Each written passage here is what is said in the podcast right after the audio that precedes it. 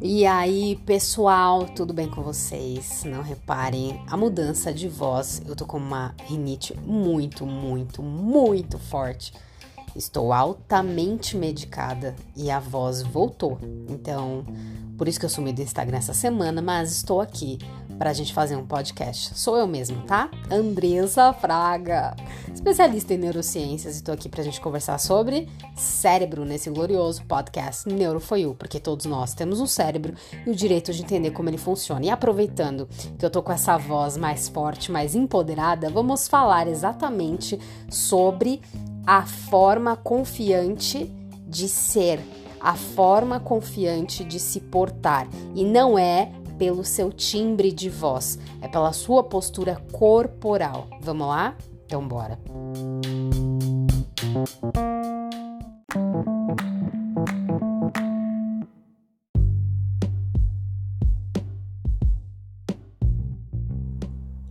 Seguinte, todo mundo já ouviu a famosa frase: o corpo fala, certo? Para a gente começar a falar de linguagem não verbal. E uma coisa que vocês já também devem saber por aqui, quando a gente fala em neurociências, psicologia aplicada, é que o nosso cérebro influencia diretamente o nosso corpo, né? O nosso sistema nervoso, ele vai influenciar na forma como a gente se comporta, nas nossas reações automáticas ou reflexas e no nosso comportamento motivado, né? Então, comportamento é reação fisiológica mais ação motora. Então, é correto dizer que o nosso cérebro influencia o nosso corpo, mas o que eu quero trazer aqui é uma outra noção de, da psicologia social que no sentido de que o nosso corpo influencia a nossa mente, influencia o nosso cérebro, influencia o nosso sistema nervoso, inclusive é, eixos neuroendócrinos. Como assim? Existe uma psicóloga muito famosa, uma psicóloga social que chama Amy Cuddy, e ela tem uma história de vida muito assim bonita, né? Uma experiência de superação.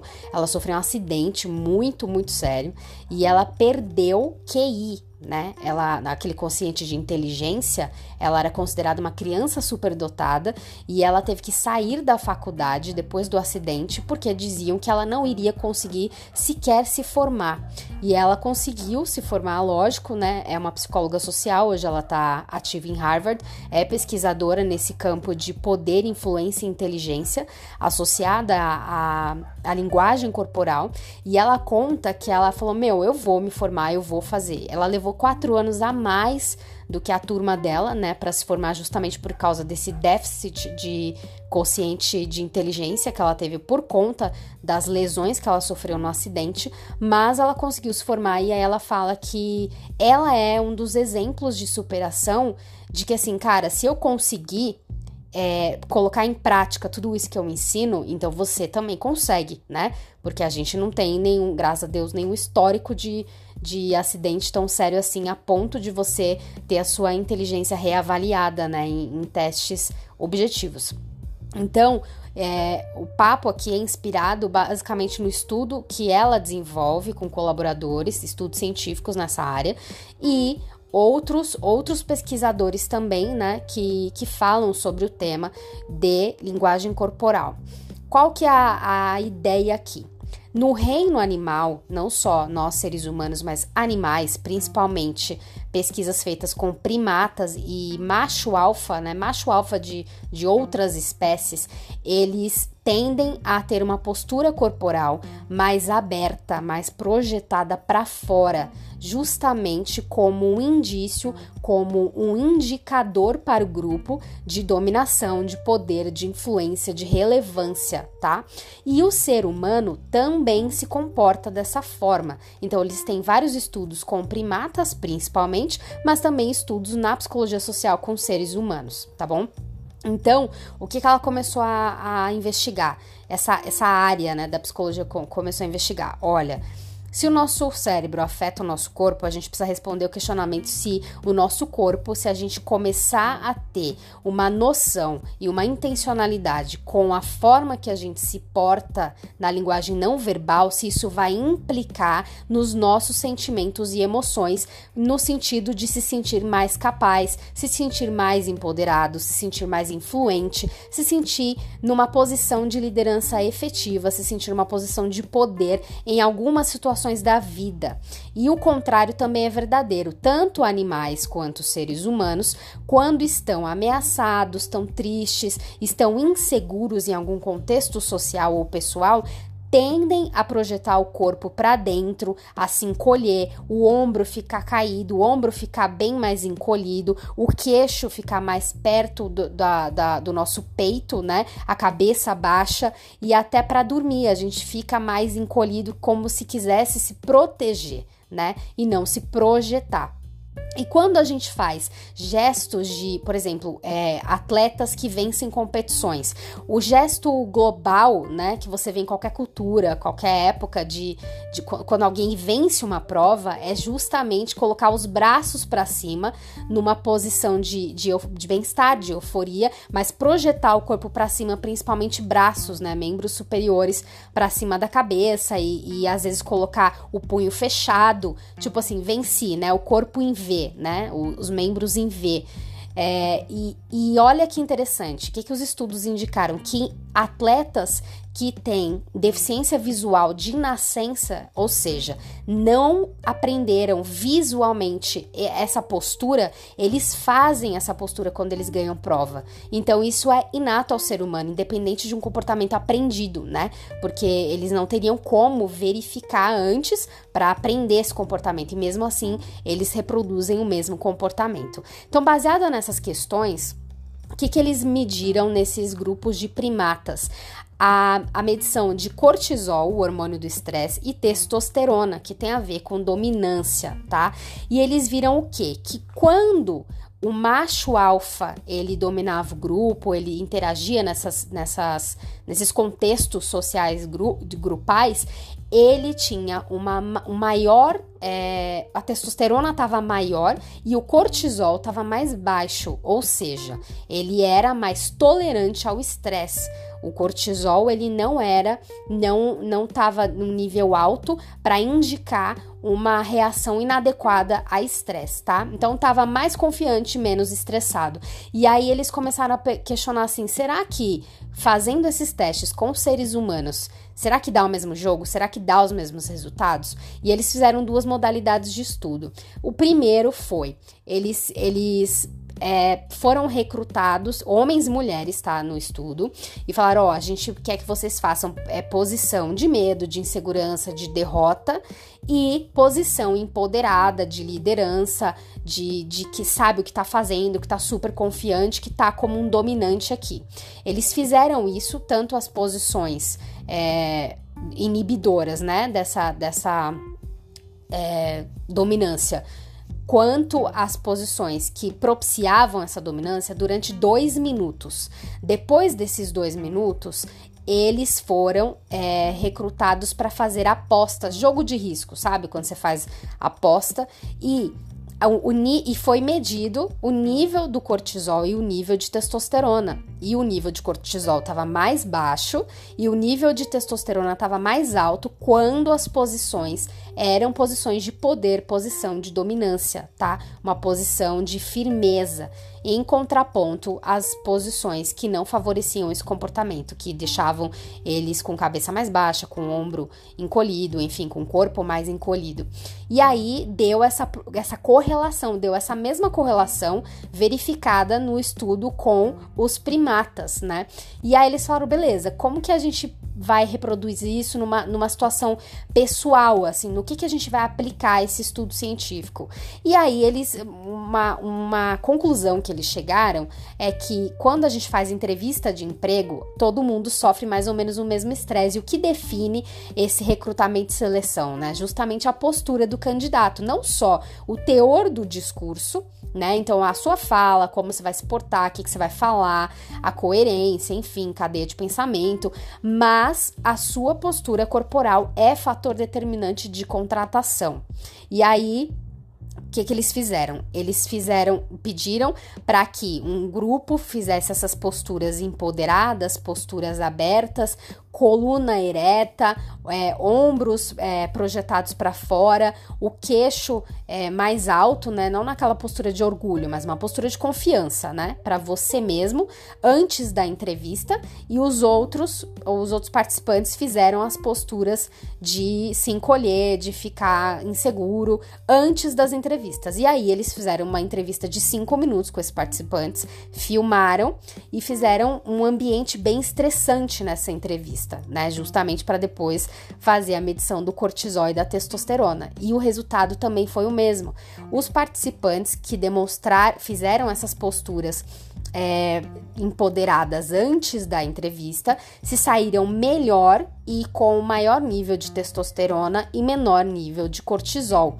E os que fizeram as posturas de insegurança, postura de se encolher, postura de que, né, não, não é, aqui não é meu lugar, eu não deveria estar aqui, também tiveram aumento de cortisol e baixa de testosterona.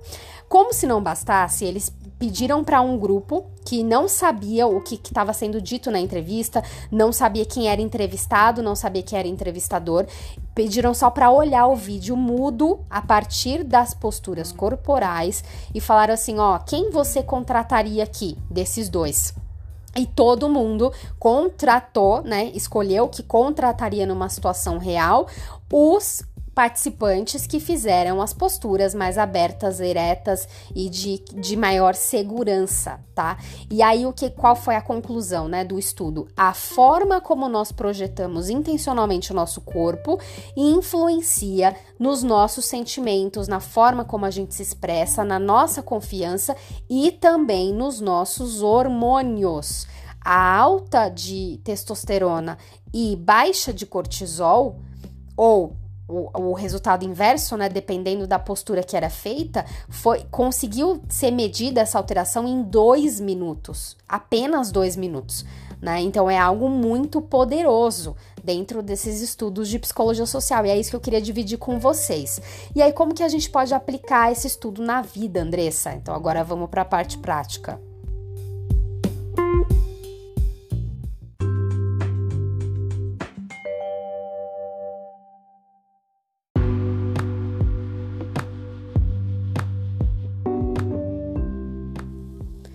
Então vamos agora para a parte prática, né? É, eu não sei, eu acredito que você possa se identificar com algumas constatações que eu, que eu vou falar agora. O, o que eu tenho percebido é assim: existe a, a era da hiperconectividade, né? Que é a nossa era, é a nossa época de vida, não tem como fugir disso. E agora, especialmente depois desse isolamento social intenso, desse vai todo mundo para casa, não sai de casa, não vai para rua e enfim, e, e toda essa doideira que a gente passou esses dois últimos anos e você sabe bem o que que foi. É assim, quando você sai na rua, vai para um metrô, sei lá, tá num, num shopping, é todo mundo praticamente, tá? E todo mundo eu tô generalizando, tá, gente? É evidente que não é absolutamente todo mundo 100% do ambiente, mas é, é, todo mundo no sentido generalizado da coisa. É, fica no celular ou cabeça baixa, né? Até em restaurantes, quando você tá interagindo, tirando aquele momento, ah, vamos postar, vamos não sei o que, vamos ver o menu que tá no QR Code. É, o celular é necessário até para você pesquisar o que você quer comer, né? Porque a maioria dos restaurantes ainda não tem o menu, o menu físico, né? Ainda tá menu digital. Beleza, tirada essa necessidade de uso do celular, as pessoas continuam, né, interagindo muito via celular, caladas na mesa, sem interação presencial, mas no, no celular, é, divagando por algum motivo não tão entrosadas na mesa ou na conversa, ou então elas estão extremamente cabisbaixas, com uma postura corporal mais encolhida, com a, a coluna não alinhada, né, com o queixo para baixo, com o olhar para baixo. E se você cumprimenta alguém, se você é, fala com alguém, se você fala olhando nos olhos da pessoa, se você gesticula, se você é mais expressivo, é, algumas pessoas tendem a ficar assustadas. E eu não sei com vocês, mas isso sempre acontece comigo. É, eu, eu, entro no elevador ou saio do elevador e quando cruzo com alguém entrando ou saindo e dou bom dia ou boa tarde, a pessoa olha pra minha cara e não responde. Tipo, a maior, assim, 70% dos casos, eu dou bom dia, eu dou boa tarde, a pessoa olha e não responde e abaixa a cabeça. Eu não sei se é algum problema só comigo, depois vocês me contam, tá? Você fala, ó, oh, Andressa, não é só com você, comigo acontece também. Ou então, se você é essa pessoa que alguém te cumprimenta e você não responde, tipo, não sei o que acontece. As pessoas estão ainda mais introvertidas, e aqui, óbvio, que tem fatores de personalidade, de perfil comportamental, pessoas mais expressivas, pessoas mais introvertidas, pessoas extrovertidas. Não é disso que eu tô falando necessariamente, tá? Eu tô falando de um sentimento geral, pelo menos a minha impressão é essa, de que as pessoas estão, assim, extremamente cabisbaixas e voltadas para dentro de si, tentando se proteger. E, e, óbvio que também a máscara ajuda muito, né? Porque você tá escondendo o seu rosto. Então você meio que já está se escondendo de alguma forma das pessoas. Mas essa projeção, ela não. Eu acho que ela tá mais difícil, sabe? Em conversas, em, em, em interações sociais mesmo, né? E isso influencia na nossa postura corporal, como vocês já viram aqui, como eu já falei desses estudos. É, então, qual que é a sacada aqui? Quando você tiver é, pensando sobre isso, se você está enfrentando algum desafio pessoal na vida, tipo assim, cara, eu não era assim, mas na pandemia eu fiquei mais introvertido, agora eu tô meio que um, quase uma fobia social, eu não, não gosto de interagir com as pessoas, eu me sinto estranho, eu me sinto inseguro, eu não sei o que falar, eu não sei como me importar. Se você tá com esse desafio, né? Ou então, se você falar, não, eu tô de boa, eu converso com a galera tal, mas tem algumas situações que eu tô um pouquinho, né, tendo dificuldade de falar em público, ou tô num grupo desconhecido, ou sou novo numa roda de conversa, ou em numa entrevista, enfim, alguma interação um pouco mais pessoal, mais direta, mais intencional que você tenha, seja qual for o seu caso, isso pode beneficiar.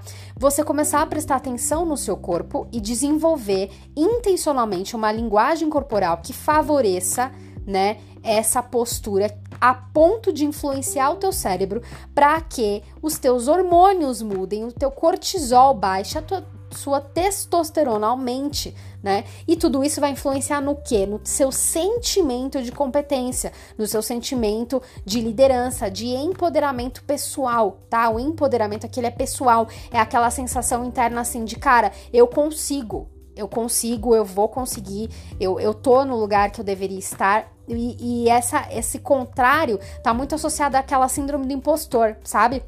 Não é uma síndrome catalogada, né, como assim, não, não tem um CID para essa síndrome, é síndrome no sentido didático de falar, né? Mas síndrome do impostor é quando você se sente indigno de ter aquele resultado e você acha que você é uma fraude no que você está fazendo, num resultado que você atingiu, num processo que você está passando, em alguma coisa que te foi atribuída e as pessoas estão te reconhecendo como sendo bom naquilo, né? E aí você fala, cara, acho que as pessoas vão descobrir a qualquer momento que eu sou uma fraude, isso não pertence a mim, esse sucesso não é meu, eu não tenho competência para estar aqui. Isso é síndrome do impostor. Então, essa linguagem corporal ajuda muito a você, inclusive, não ter esses questionamentos, né? A não, não ir por esse viés, porque às vezes a gente está preparado, a gente estudou, a gente sabe, a gente tem anos de experiência, a gente está cada vez mais numa crescente de conhecimento, de desenvolvimento, e a gente acha que não, que você está no nível menos 10, né? E isso é uma síndrome do impostor.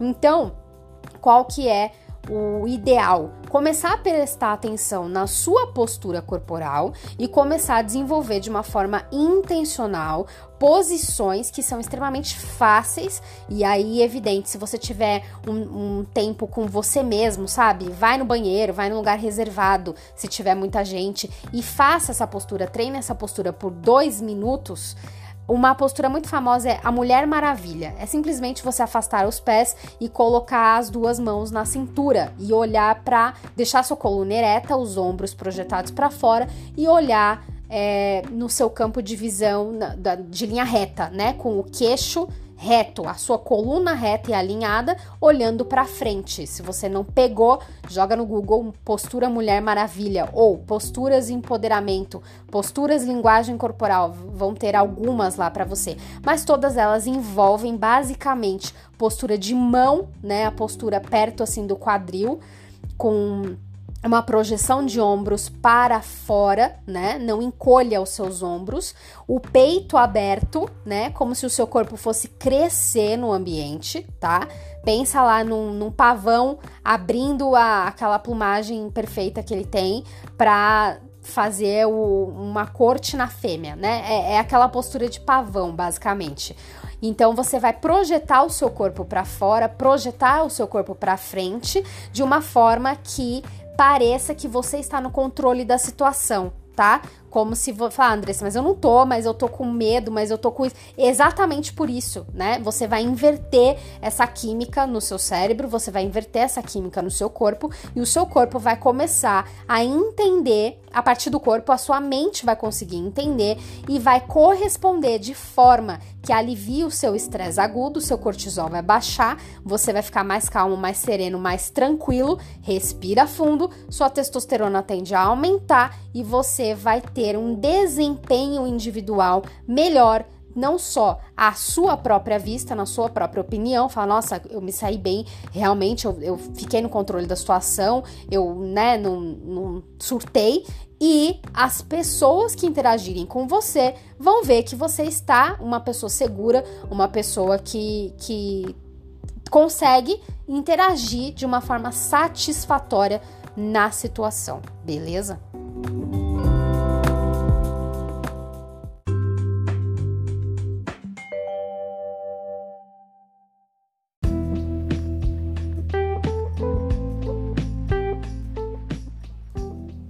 Uma coisa que eu queria deixar bem claro depois de falar sobre isso rapidamente com vocês é assim: quando a gente fala em postura de poder ou empoderamento, não é a gente se tornar o macho alfa ou fêmea alfa da situação, tá? Não é esse sentido da coisa. O sentido dos estudos é justamente você ter poder sobre si mesmo, tá? E aí a gente vai para um conceito de poder da presença. Estar presente é a forma mais poderosa de autenticidade, tá? E você só consegue estar presente quando os seus sentidos e a sua mente, o seu cérebro estão em sincronia tá? Pode ver, uma pessoa que tá estressada, ou você mesmo, uma situação que você tá num grupo que, sei lá, você precisa interagir de alguma forma, você tá estressado, você sente que não deveria estar tá ali, você sente que tá tudo errado, que você tá suando frio, que dor de cabeça, e meu Deus do céu, vou ter um piripaque, você não está presente, né? Você está em outro lugar querendo sumir. Você quer que a porta se abra o mais rápido possível para você sumir, porque você acha que você sequer deveria estar ali. Né? Então, assim, o seu corpo está ali fisicamente, mas a sua mente não está acompanhando o momento presente, né?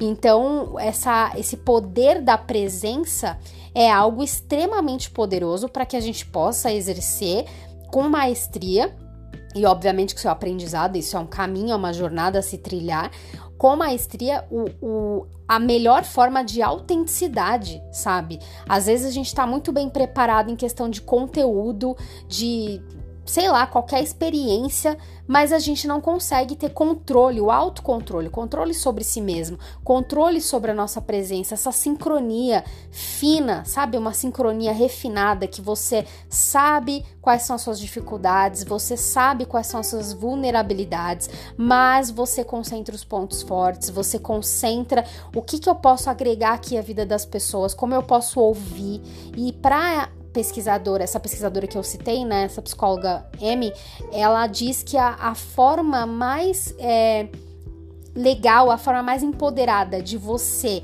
empoderar outras pessoas num grupo é você estar presente de forma que elas também queiram estar presentes. Olha que legal isso, né? Presença que gera presença. Quando você tá disperso, quando você tá não tá no seu perfeito você ali no, no ambiente, você não tá totalmente sincronizado corpo e mente, você gera um desconforto, né? Eu, eu, quando eu não tô no meu perfeito eu, eu gero um desconforto, assim. O Weber fala, cara, o que tá acontecendo com você? Sabe, você tá dispersa, você tá, você tá prestando atenção no que eu tô falando? Ou seja, ele já sai daquele momento presente para prestar atenção no desconforto que eu estou gerando, porque eu não estou presente ou estou incomodada de alguma forma. Então, isso é muito legal. Nós somos seres sociais, nós respondemos, nós correspondemos em grupo, né? Isso significa o quê? Nós temos um comportamento balizado pelo que está acontecendo no nosso ambiente, no nosso corpo, na nossa mente, no nosso sistema nervoso, mas também nós temos um viés de conformidade. Nós nos conformamos ao comportamento do grupo, tá? Isso é um dos pilares de psicologia social. O comportamento de grupos humanos e até grupos animais, ele, quando a gente fala em sociedade, né, seja animal, seja humana, é, isso é muito forte. Nós nos conformamos ao comportamento do grupo para pertencimento, para proteção, para sobrevivência. São N motivos pelos quais nós nos conformamos, né? Então, comportamentos disfuncionais também levam à conformidade por vezes. Né? Então a gente precisa entender essas posturas de poder ou esse empoderamento pessoal, não no sentido de dominação do grupo, mas no sentido de autocontrole para que a gente possa gerar o poder da nossa presença para que a gente esteja controlado, a gente esteja sincronizado entre corpo e mente, corpo e cérebro, sentimentos, reações fisiológicas, comportamento, e isso vai reverberar no bem-estar das outras pessoas que estão com a gente, tá? Isso é extremamente poderoso.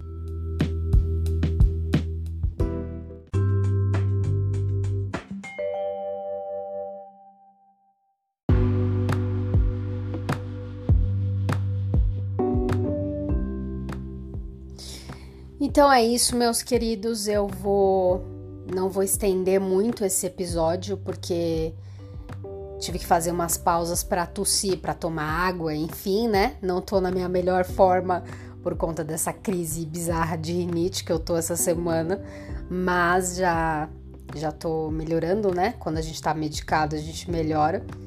E espero que vocês tenham gostado desse papo, tá? Se você se interessou pelo tema, gostaria de ir um pouquinho além. Eu posso trazer depois outras, outros podcasts sobre isso, sobre linguagem corporal, mas se você falar, cara, precisava né, ler um pouquinho mais sobre isso, tem um livro da própria Amy Curry que se chama O Poder da Presença, tá? O Poder da Presença. Pode procurar no Google, super fácil encontrar, tem a tradução já traduzido, né, para o português, e eu acho que vai ser muito útil para você. É um livro de umas 270 páginas, né? Um pouquinho denso, você lê um capítulo aí por dia, lê nas suas férias, se organiza. Eu acho que vai te ajudar muito. Tem as posturas também desenhadinhas e tal e com muito mais profundidade, né, do que só os elementos que eu trouxe aqui, a ideia central que eu trouxe aqui. Mas, no fundo, tenha certeza de que não importa a segurança que você eventualmente sinta, a inadequação ou até a síndrome do impostor, você é um ser humano incrível, você consegue se fazer presente. Quanto mais presente você estiver, quanto mais intencional você for na sua postura corporal, na sua linguagem não verbal, mais efetivo, mais assertivo você consegue ser nos seus contextos e muito mais autêntico. A autenticidade ela está completamente associada ao nível de sincronia entre a sua mente, o seu corpo, os seus sentimentos, tá? E o nosso corpo ele está plenamente interligado à nossa mente, ao nosso cérebro, os nossos é, sistemas, inclusive os nossos hormônios. Eles vão ser profundamente afetados, não só o nosso cérebro moldando o nosso comportamento, como o nosso corpo moldando o nosso cérebro. Isso é muito legal, essa troca é um sistema que fica em, é, em retroalimentação. Então eu gosto bastante de falar não só do cérebro para baixo, né, do sistema nervoso para baixo, mas também de toda essa via motora, essa via física que a gente precisa pensar com um carinho maior, com uma intencionalidade. Você é um ser humano incrível, você tem um córtex pré-frontal perfeito que é responsável pelo julgamento, pelo raciocínio, pelo pensamento refletido, sabe? Pela cognição mais fina mais refinada que só os seres humanos têm. Então use, use o seu córtex pré-frontal e comece a pensar sobre essas dinâmicas corporais que você tem. Isso só vai te ajudar, isso só vai ser um ponto muito positivo no seu desenvolvimento, no seu autoconhecimento e peça feedbacks também, né? Peça feedbacks para pessoas de confiança, amigos, familiares, cônjuge, enfim, falar, e aí, como você acha que eu me senti? Como, como você acha que eu, que eu é, fui nessa situação, né? Que o que, que, você acha aí? Melhorou? O que, que, precisa melhorar? Eu achei tal coisa, o que, que você achou? Divida experiências, né? Divida experiências e se avalie, né, nessas posturas e veja também que o seu sentimento, né, o sentimento de felicidade, a sua autoestima vai aumentar. Autoestima é um conceito também muito subjetivo, assim como felicidade, mas estão ligados a, a estados mais objetivos de bem-estar, de apaziguamento, de fluidez, né? De relaxamento e vão impactar diretamente na nossa performance, na forma como a gente sai, né, no dia a dia. E performance, eu não tô falando aqui de resultados, de metas e, né, como se você fosse uma máquina. Não, mas você é um ser humano incrível e você pode ir muito além do que você acha que o seu corpo pode te mostrar ou a sua mente. Na verdade, você consegue ajudar não só o seu cérebro, mas o seu corpo a ser cada vez mais sincronizado de forma que a sua autenticidade se manifeste na sua presença nos ambientes e nos ambientes transformadores que você consegue gerar. Você também é um agente de transformação. Todos nós somos, não se esqueça disso. Que vocês tenham uma excelente semana. Se você gostou, compartilha com alguém. Se você não me segue no Instagram ainda, tem uma conta novinha, pequenininha ainda, mas está lá andressa.fraga. Eu vou amar interagir com vocês, tá bom? Um beijo, gente. Fiquem com Deus. Tchau.